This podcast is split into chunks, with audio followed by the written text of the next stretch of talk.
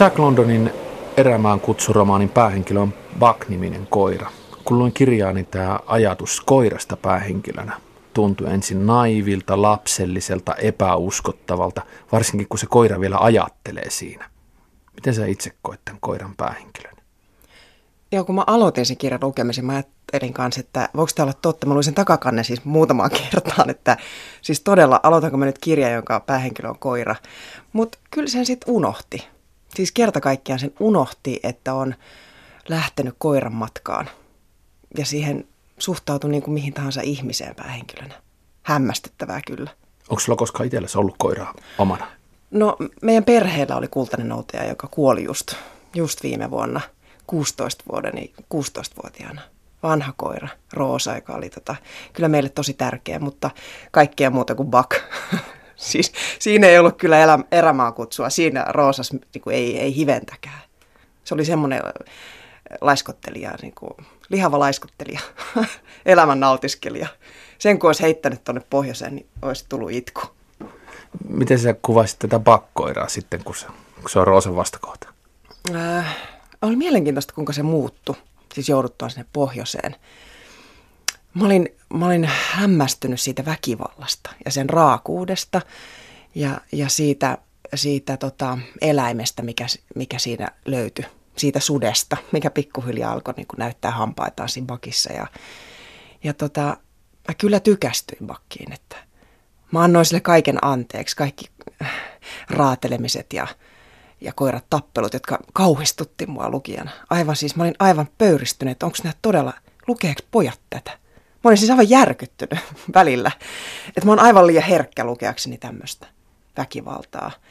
Mutta sitten kun se Buck oli niin sinnikäs ja karaistui ja se selvisi, niin, niin jotenkin siihen kyllä ihastui. Kun se lopulta ulvoon susien kanssa, niin mä olin aivan helpottunut, että se selvisi, hyvä Buck.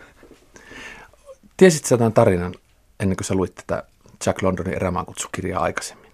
Mä myönnän, että en tiennyt. Siis mulla oli joku käsitys Jack Londonista, mulla oli käsitys tästä erämaan kutsusta, se herätti mun ajatuksia suden, su, susi sisällä, joku tämmöinen mielikuva mulla oli, mutta en mä tiennyt, mitä mä luin loppujen lopuksi. Oli ihan erittäin kiinnostavaa siis tutustua. Sata vuotta vanha sata vuotta vanha kirjoittaja. Mä heti googlasin, että Wikipediasta Jack London, ahaa, hän on itsekin ollut tämmöinen viinaan menevä e- erämaan kävijä. Mielenkiintoista. Mulle tuli heti paljon kaikkia ajatuksia. Jack London on viettänyt siis epäsäännöllistä elämää ennen kuin on aloittanut suht kurinalaisen kirjailijaelämän ilmeisesti, tai mun johtopäätelmä on se, että se on täytynyt olla kurinalaista sen takia, että se tuotanto on niin valtava, useita kymmeniä seikkailukirjoja, Aavoilla ulapoilla merisusi, lumikenttien tytär, Jeri, Jerin veli. Oliko tämä Klondiken kultaryntäyksestä ja Alaskan talvesta ja kesästä ja erämaasta kertova kirja sulle, joka olet siis suomalainen pikkukaupunkien kasvatti ja suomalainen nainen niin uskottava tarina? Tuliko sulle sellainen olo, että tämä on totta? Tämä ikään kuin tämä lavastus tälle seikkailutarinalle? Joo, mä uskoin siihen, niihin karuihin oloihin, missä se Bak joutui olemaan, siihen lumimyrskyyn ja laihtumiseen ja kaikkeen siihen rääkkiin, mihin se Bak joutui. Musta tuntuu, että mä pystyin jotenkin niin kuin tuntemaan nahoissani sen viiman ja sen järkyttävän, järkyttävän luonnon, järkyttävät luonnon olosuhteet, että varsinkin tämä talvi, missä me ollaan nyt eletty, niin oli niin raju. Jotenkin mä muistin omat lapsuuden talvet sitten tuot Kainuusta ja, ja, ja todellakin ne 30 asteen pakkaset. Että kyllä se on ollut aikamoinen koettelemus niille koirille sekä niille kullanhuhtojille ja näille postimiehille, jotka vei pitkin erämaita rekiensä perässä tätä, mitä, mitä sitten ikinä sinne veikään, niin kyllä mun mielestä se oli uskottava. Että, että järkyttävä, mutta uskottava ja tosi. Tähän tämmöinen tämä erämaankutsu, tämmöinen maailmankirjallisuuden yksi poikakirjojen klassikko. Niin mitä sä luulet lukijan, joka ei ole koskaan nähnyt tai kokenut talvea, niin miten se lukee tätä kirjaa? Se on hyvä kysymys. Tietääkö miltä tuntuu, kun niin kuin jäätyy posket niin, ettei tunne mitään, kun ne käpälätkin, kun ne on ihan kohmeiset ja siniset, että en tiedä, se on varmaan aikamoinen elämys. Ja sit itse asiassa tuo kirjahan on hyvin ohut. Se on hyvin niin kuin nopea matka. Se on niin kuin reilu sata sivua. Ja silti siinä ehtii tapahtua niin paljon, siinä ehtii tapahtua niin valtavia muutoksia, että, että en tiedä. Ehkä meille suomalaisille toi on siinä mielessä tutumpi, että me osataan kuvitella se, se erämaa. Että monta kertaa mä näin niin kuin mielessäni sen semmoisen niin jäätikön, semmoisen kun ei ole mitään, kun on niin pelkkää, ei ole horisonttia. Kaikki on niin sitä lumisohjoa ja pyryä ja sitä vaan painaa eteenpäin eikä tiedä mihin menee, mutta jotenkin toivoo, että sieltä alkaa tulla jotain lämmintä tai valoa jossain, joku mökki. Että tota, kyllä se herätti paljon visuaalisia mielikuvia ja Mä luin sen siis ihan yhdeltä istumalta, että ei sitä voinut lopettaa missään nimessä. Että se oli luettava sitten kerralla. Ja, ja niin kuin mä sanoin, niin mä olin, mä olin jotenkin järkyttynyt siitä, että tämä on, tää on, niin kuin, tää on nuorten kirja. Tämä on, tää on klassikko, tämä on poikien kirja. Mitä poika ajattelee, kun se lukee tota miehistä raadollista maailmaa, jossa silmä silmästä, hammas hampaasta, jos et sä iske, niin sut tapetaan. Jos et sä syö, niin sut, sä joudut syödyksi. Se on hyvin raadollinen ja primitiivinen maailma. Niin mä monta kertaa ajattelin, että on se aika kovaa. Että se on varmasti aika järisyttävä kokemus nuorelle pojalle lukea toi varsinkin pojalle, just niin kuin sä sanoit, että näin tyttönästä on jotenkin tottunut näihin Lotta ja Anna-kirjoihin, että ai kauheeta, syökö se, tappoko se ne intiaanit? Ai mä olin aivan, mä olin vaan, vaan niin kuin järkyttynyt siitä. Ehkä tytöt ja pojat sitten elää niin kuin erilaisen kirjallisuuden parissa tietyllä tavalla, tai kun se poikiin vetoaa se semmoinen miehinen maailma, sitä pitää, siitä halutaan ottaa selvää.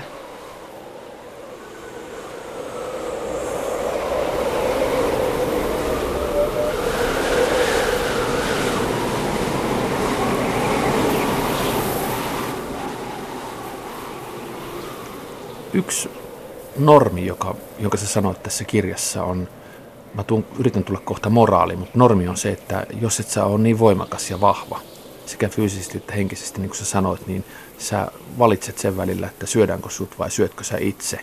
Oletko sä se aggressiivinen vai oletko sä se, jota sorretaan, mutta onko tässä tarinassa joku moraali? Tässähän on siis Klondiken kultaryntäyksestä kysymys. Koira varastetaan ja alistetaan väkivaltaisesti – ihmisille hyödyksi ja ihmiset ovat ikään kuin ne, jotka tätä tarinaa vievät eteenpäin, vaikka koira onkin päähenkilö.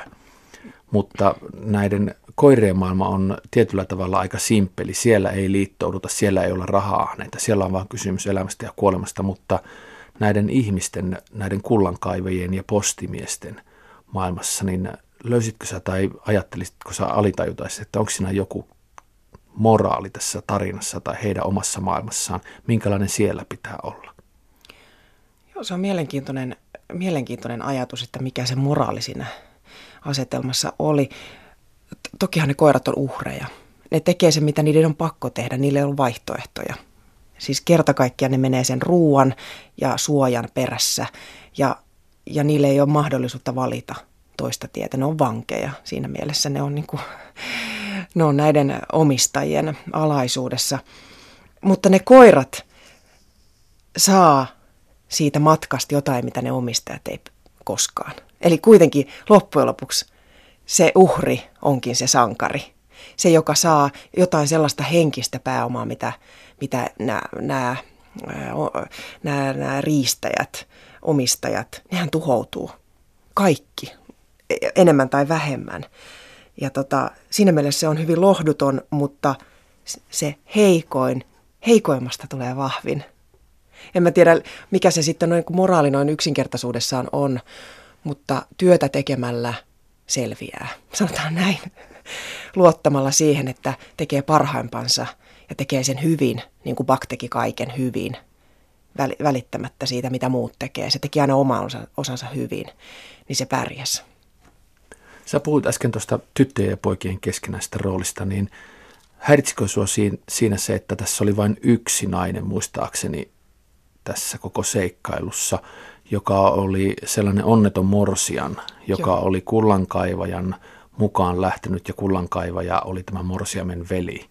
Joo, ja se laiska, se oli... jota piti, joka laiskotteli vaan ja oli siellä reessä ja va- vaunuissa ja, ja sitä piti vaan tota vetää, kun se ei jaksanut kävellä. Se oli rasittava nainen, erittäin, erittäin tota huono naiskuva.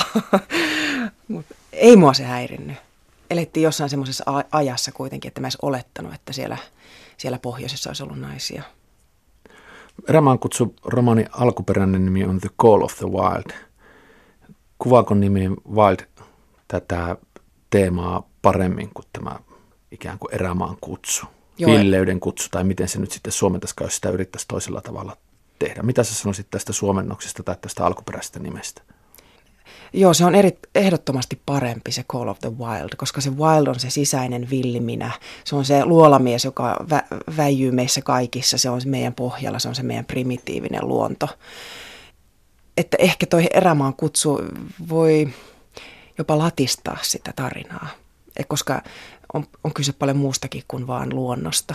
Siis sellaisena kuin se koetaan, että metsä ja ympäristö, vaan että se luonto on nimenomaan se meidän sisäinen luonto, joka meissä on. Mun mielestä siinä oli hirveän helppo samaistua, koska kyllähän itselläkin usein tulee se sellainen, että olisi elettävä jotenkin luonnonmukaisempaa elämää. Olisi, olisi välillä irtaanuttava tästä sivistyksestä ja, ja, ja, ja tästä yhteiskunnasta, joka menee niin kuin normien mukaan ja omia reittejään, että mitä sitten jos astuisikin hetkeksi syrjään – niin kuin tässä tarinassa. Nämähän on ulkopuolisia kaikki. Ne on niin kuin lain, lain suojattomia, ne on yhteiskunnan ulkopuolella. Kyllähän se vetoaa meihin kaikkiin, vaikka me eletään tässä Helsingissä 2000-luvulla, niin ehdottomasti. Mä luulen, että suomalaiset tunnistaa sen mökkikansana sen kuinka mahtavaa on olla mökillä keskellä pimeintä talvea ja siellä ei ole mitään eikä ketään. Hyvä, kun pääsee ulos edes ovesta, kun se on täynnä lunta. Tuuli vaan vinkuu ja sitten siellä on se yksi tulipesä ja tota, pimeätä ja hiljasta. Niin siinä tuntuu, että nyt ollaan, niinku, nyt ollaan asioiden ytimessä, että tässä on jotain aitoa. Että kuitenkin meissä on se semmoinen pieni, pieni, tota, pieni villi-ihminen meissä, semmoinen, joka nauttii siitä, että ei tiedä mitä aamulla ympärissä, ei tiedä mihin, missä herää. Siis semmoinen tunne monta kertaa, että, että nyt yöllä ei näe kuin tähdet ja sitten kun yhtäkkiä aamulla herää, niin aa, täällä on tämän näköistä. Se on, se on jotenkin kauhean viehättävä tunne.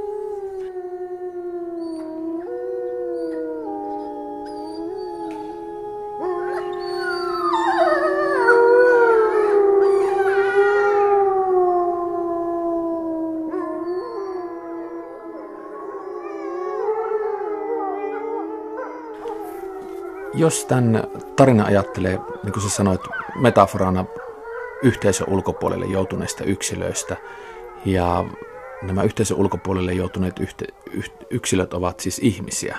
Koirat ovat laumoissa, ne ovat koirayhteisössä, siinä se on paikka ja paikka on ihan sama, missä ne on, kun koira on laumassa, niin se on omassa yhteisössään, mutta nämä ihmiset ovat joutuneet yhteisön ulkopuolelle ja he ovat kullan rahan perässä ja he sortuvat yksi toisensa jälkeen. Ensin alistavat nämä koirat, jos koirista ei ole hyötyä, niin koirat tapetaan ja annetaan suurin piirtein muille koirille ruuaksi ja ihmiset ajavat sitten itsensä loppuun ja tappelevat keskenään itsensä loppuun. Niin voisiko tässä olla kysymys Jack Londonin kertoja osalta jonkinnäköisestä kapitalismin kritiikistä tässä koko tarinassa? Tuo on mielenkiintoinen ajatus. Mä en ajatellut sitä niin lukiessa, mutta nyt kun sä sanot, niin miksei? Sehän on siellä ihan sisälle kirjoitettuna Öö, mun mielestä se kullan kaivajien unelma ja sen tavoittelu oli aika sivuosassa.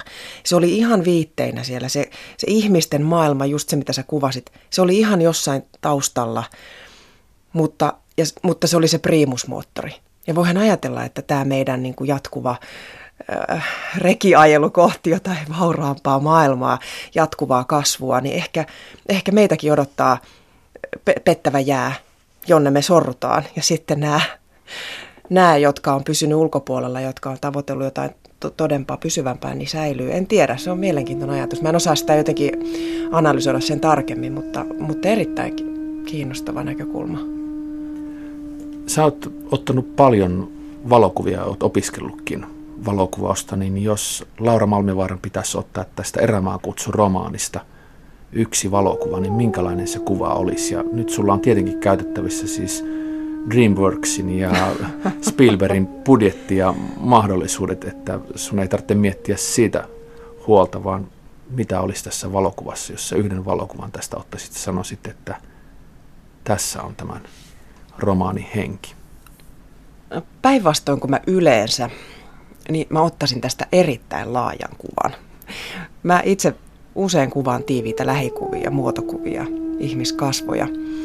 Mutta koska tässä niitä ihmisiä ei varsinaisesti ole tai ne ei ole pää, pääosassa, mä ottaisin hyvin laajan kuvan juuri auringonlaskun jälkeen. Se sininen hetki, minkä kaikki tietää, se kun koko luonto on niin kuin erilaisissa sinisen sävyissä ja sitten siellä menee yksinäinen koira keskellä jäätikköä ajaa, vaikka jotain takaa me ei nähdä, mutta me nähdään se vaan ja se koko se luonto.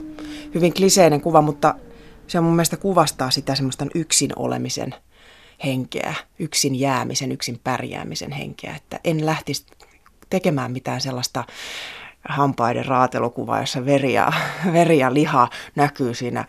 Mun mielestä tässä ei ole kyse kuitenkaan siitä taistelusta, vaan siitä, että sä oot yksin. Sä oot luonnon armoilla, sä oot yksin, sä oot ihmisten keskellä, sä oot yksin. Kukaan ei tule pelastamaan, sä oot aina korvattavissa, myytävissä. Et siinä mielessä koira, luonto, ei mitään muuta kuin se pimenevä hetki. Vaikka tässä on paljon väkivaltaa ja se on kuvattu hyvin yksityiskohtaisesti, niin mulle tuli sellainen olo tätä lukiessa, että tämä on jollakin tavalla romanttinen teos. Ehkä sen takia, että se bakkoira selviytyy. Minkälaista tämä romantiikka on vai onko tässä sun mielestä romantiikkaa? Lainkaan. Luenko mä tätä eri tavalla kuin sinä? No kyllä sä luet, koska mä en nähnyt siinä kyllä mitään romantisointia. Että, ehkä se johtui siitä, että mä olin todella aika järkyttynyt siitä väkivallasta tai siitä just siitä yksityiskohtaisuudesta.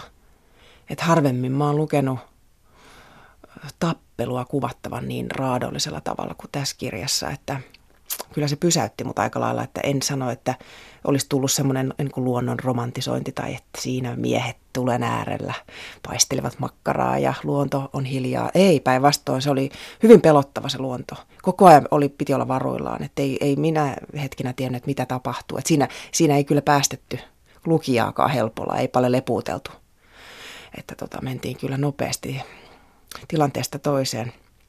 Mä tiedän, mitä se tarkoitat tuolla, koska mulla järkytti se kohta, kun se pakkoira alistetaan se ensimmäinen aliste ja se nuijamies tulee ja hakkaa sen Joo. aivan lyssyyn ja vielä senkin jälkeen, että siinä on tämmöinen klassinen pahoinpitely, kun toinen makaa jo maassa, niin vielä mennään ja potkitaan porukalla tyyliin. Joo, mun oli vaikea jopa lukea sitä. Mutta koska mä olin luvannut lukea sen kirjan, niin pakkohan se oli, mutta en tiedä, olisinko lukenut, jos, se, jos tota, me ei nyt juteltaisi siitä kirjasta tässä. Että sen verran herkkänahkainen mä oon, että mä en ehdoin tahdoin edes katso väkivaltaisia elokuvia. Mä en pidä väkivaltaisista TV-sarjoista, enkä mä, mä, o, mä pistän silmät kiinni niin kuin pienenä. Mä en kato, jos se on pakko. Mutta se oli ehdottoman olennaista, että se bak nujerrettiin, siis tämän kirjan teeman kannalta. Se, sen oli alistuttava sen oli niin kuin kohdattava se, että on joku, jolla on se nuija kädessä ja sä et voi vaan mitään. Että, että tota, kyllä siinä lukijakin sillä tavalla niin kuin hiljennettiin. Että juuri se henkilö, jota mä oon alkanut seuraamaan ja vähän ty- tykästymään ja sillähän menee hyvin ja sitten yhtäkkiä täysin luukuun.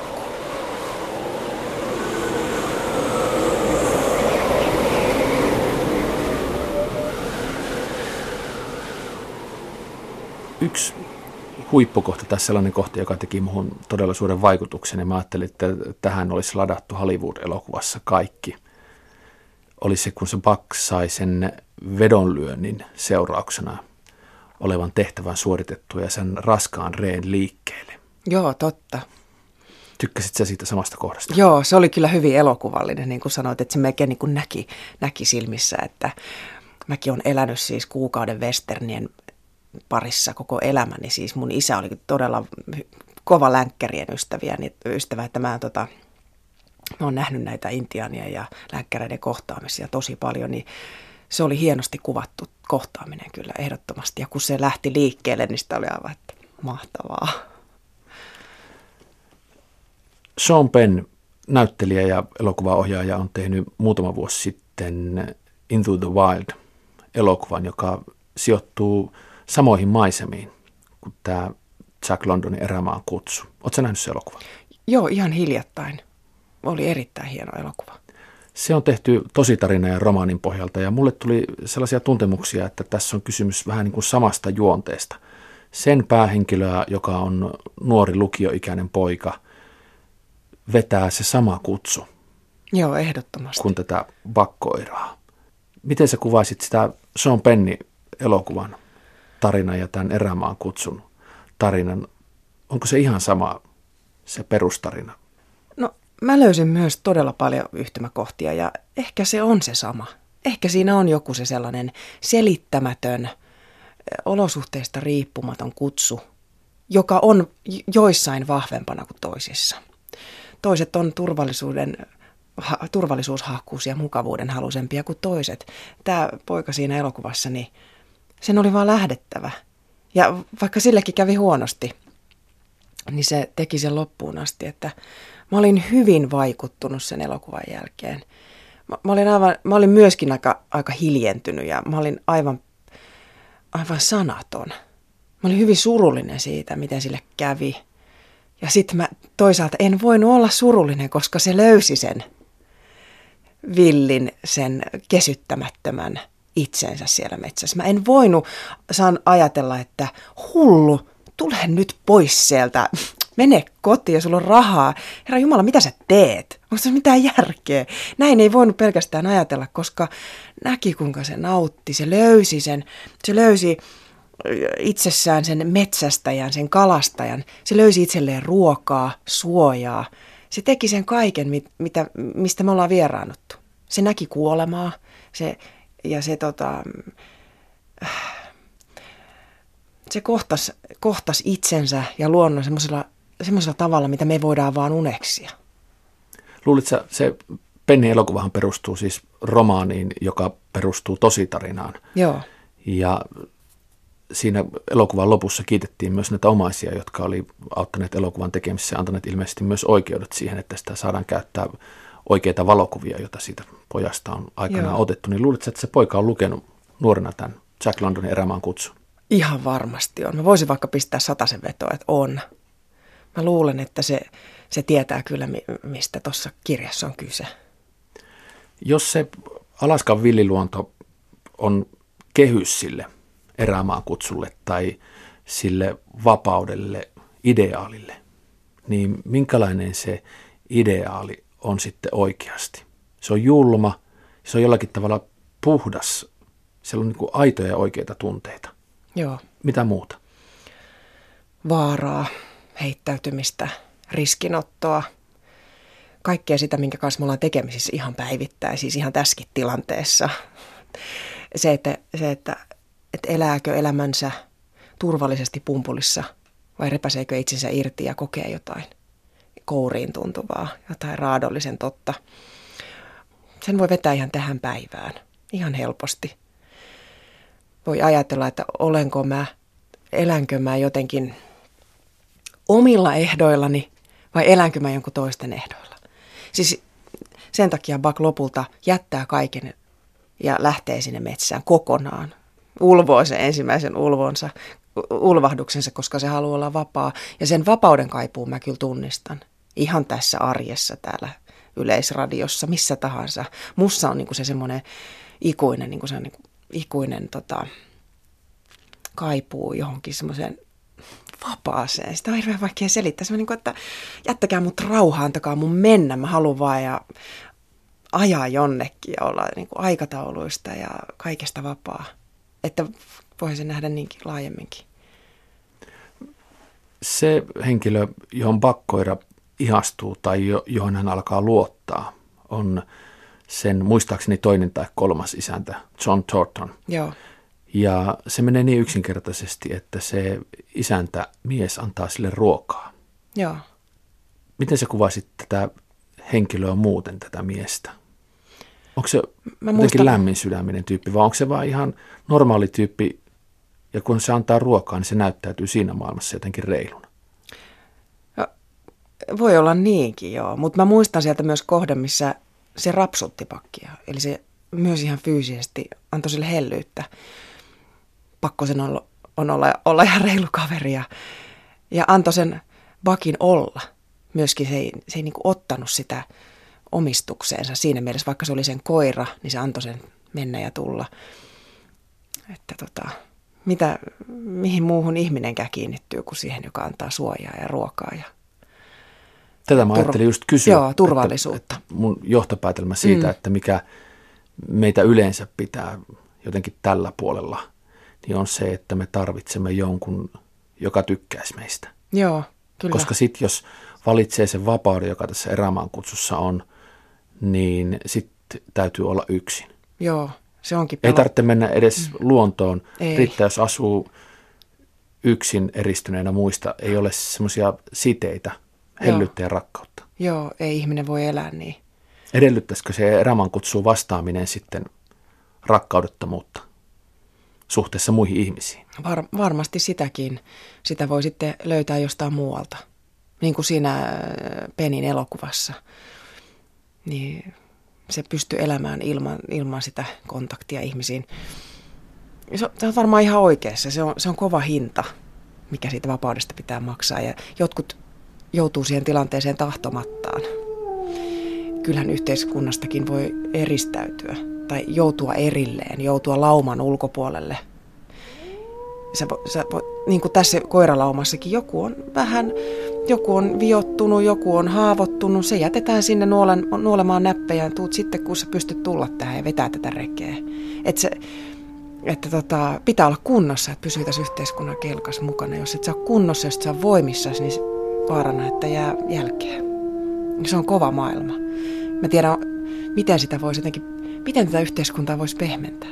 Onko se väistämätöntä? Onko toi meidän yhteiskunta? Niin, Myös. jos tämä kirja niin. on ikään kuin osiltaan vapaan markkinatalouden kritiikkiä. Kyllä. Että kaikki on alisteista sille, että löydetäänkö me kultaa, saadaanko me rahaa mm. vai ei. Ja jotka eivät siinä ole mukana, niin ei kiinnosta pätkääkään ketään. Eikä tos kiinnosta. Pystyy, niin, pystyykö ne pitämään itsestään huolta vai ei. Niin. Jos se Buck olisi loppu, kirjan loppu olisikin mennyt sellaisessa tilanteessa, että se isäntä, tämä John Thornton, joka antoi sille ruokaa ja hellyyttä, ei olisikaan kuollut, niin luuletko, että Buck olisi pystynyt vastaamaan siihen erämaan kutsuun? Ei. Ei, koska se, se oli onnellinen sen Tortonin kanssa. Sehän oli onnellinen siellä. Se oli tyytyväinen. Se, siinä, jotenkin, siinä oli hyvässä tasapainossa se. Se sai työtä, se oli, se oli tyytyväinen. Miksi sen olisi tarvinnut lähteä ulvomaan susien matkaa? Sille ei jäänyt mitään. Sillä, siellähän, siellä meni kaikki. Sillä ei ollut muuta vaihtoehtoa. Että se, kyllä varmaan niin, jos se olisi toisin mennyt. Niin.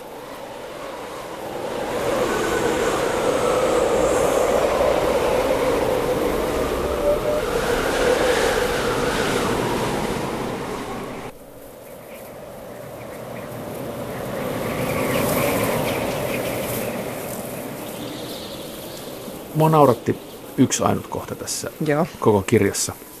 Ja se oli sellainen kohta, kun Jack London on laittanut Alaskan talveen pakkaslukemiksi miinus 50 ja miinus 60 celsiusta. Joo, Ei totta. siinä mitään. Mä uskon ihan hyvin sellaiset lukemat Alaskassa kovana talvena.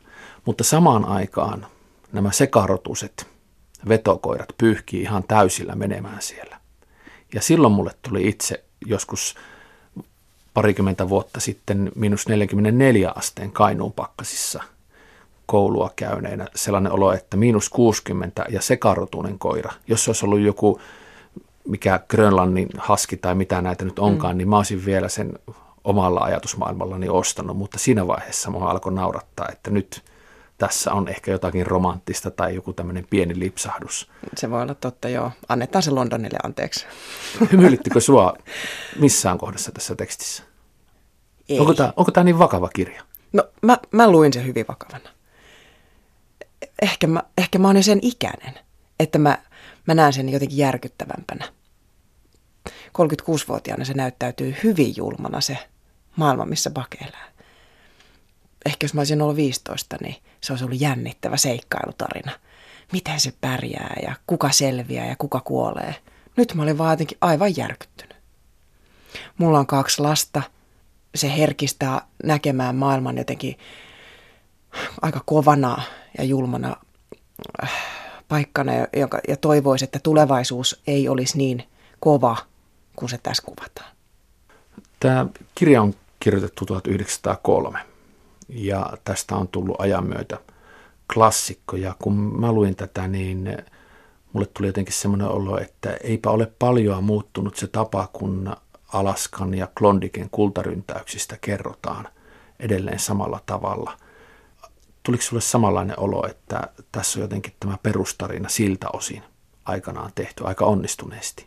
Joo. Tässä on western-kuvasto ja kaikki muu. Joo, kaikki se oli tuttua. Josta on niitä ollut ensimmäisiä, niin kyllä varmaan on niin kuin antanut osviittaa tai luonut semmoisen pohjan tälle varmaan osittain myös romantisoidulle käsitykselle siitä ajasta ja tästä, tästä kulla, kullan etsinnästä. Joo, varmaan niin. Kysymys on helppo tehdä, vastaus on vaikea antaa. Minkä takia tämä on klassikko? Koska me, meissä kaikissa on se susi sisällä. Koska me kaikki pystytään tunnistamaan edes osittain se, mikä bakkia vetää sinne susien mukaan. Jack London kertoja päästää vakkoiran lopussa vapaaksi. Ja siinä vaiheessa se isäntä on löytänyt jo ison kasan kultaa ja huuhtelusta joesta kavereidensa kanssa. Kaikki olisi hyvin, kun he vaan pääsisivät vielä sieltä erämaasta takaisin kaupunkiin. Mutta näin ei käy. Intianit tulevat ja tappavat isännän ja vakkoira tulee liian myöhään paikalle ja pystyy ainoastaan kostamaan tämän tapahtuman, niin voisiko tätä lukea myös niin, että rahantavoittelu ei ole elämässä niin olennaista, vaan se aika, joka täällä ollaan? Mä voisin yhtyä, yhtyä tuohon ihan hyvin. Mä toivon, että se voitaisiin lukea niin. Se on erittäin hyvä tavoite. Me pitää nähdä tämä elämä jotenkin ainutlaatuisena ja ja elämme sen arvosena. Ja jos se menee hukkaan, jos me juostaan jonkun semmoisen perässä, jota ei ole olemassakaan, niin se on sääli. Oletko se koskaan käynyt vastaavassa paikassa luonnossa kuin toi Klondike tai Alaska? En oikeastaan. En edes kauheasti Lapissa. Lappi on mulle aika tuntematon alue.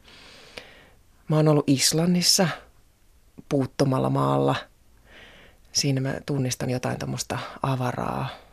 Mutta en, en oikeastaan voi sanoa, että mä olisin ollut mikään samoilija tai erämaa-ihminen oikeastaan koskaan. Että en osaa pystyttää telttaa tai mä en ole käynyt partiossa enkä, enkä, enkä tota, selviäisi varmaankaan metsässä yksin kauaa.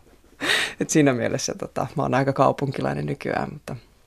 Sitten tuli vaan mieleen tuosta, kun mä luin tota kirjaa, että koska mä näyttelin muutama vuosi sitten tämmöisen myrsky lasten elokuvassa, jossa päähenkilö on koira, kaukaasian paimenkoira, villikesytön, vahva, iso, säälimätön tota, suojelukoira.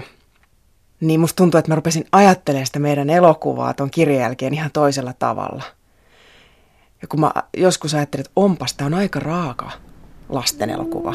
Mutta nyt kun mä luin tuon kirjan, niin eihän se ollut mitään että koirien luonto on se, koirissa on se, että ne on arvaamattomia ja ne voi myös tappaa. Se myrskykoirakin, se pystyy tappamaan tarvittaessa. Niin kuin Buck lopulta toteaa jotenkin, mä muistan se sanoi siinä lopussa, että, että yllättävän helppo oli tuon ihmisen tappaminen. Että paljon vaikeampi on tappaa koira kuin ihminen, että eihän edes vastustellut. No, sitten se tulee jotenkin niin lopussa, että, että sitä oikein hätkähtää. Että se todella, se ei tuntunut siitä miltään. Se oli niin vahva jo. Se oli jo, se oli jo niin sitkeä ja kar, se oli karaistunut, se oli kova.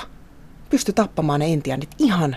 Hyökkäs vaan ensimmäisen kimppuun suoraan kurkkuu auki sit toinen ja aivan semmoinen niin kuin verenhimo silmissä, kostonhalu. Ja se oli siinä ihan kirkkaana, selkeänä. Se oli helppo tehdä. Mikä sun mielestä oli tämän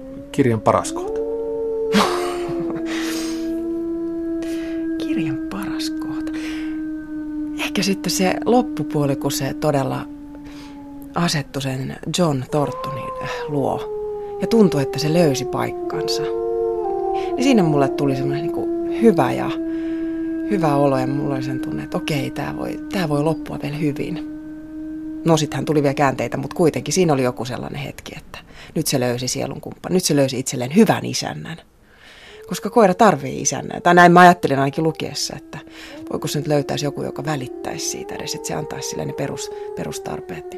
Sitten kun se löysi sen, niin mä olin tyytyväinen.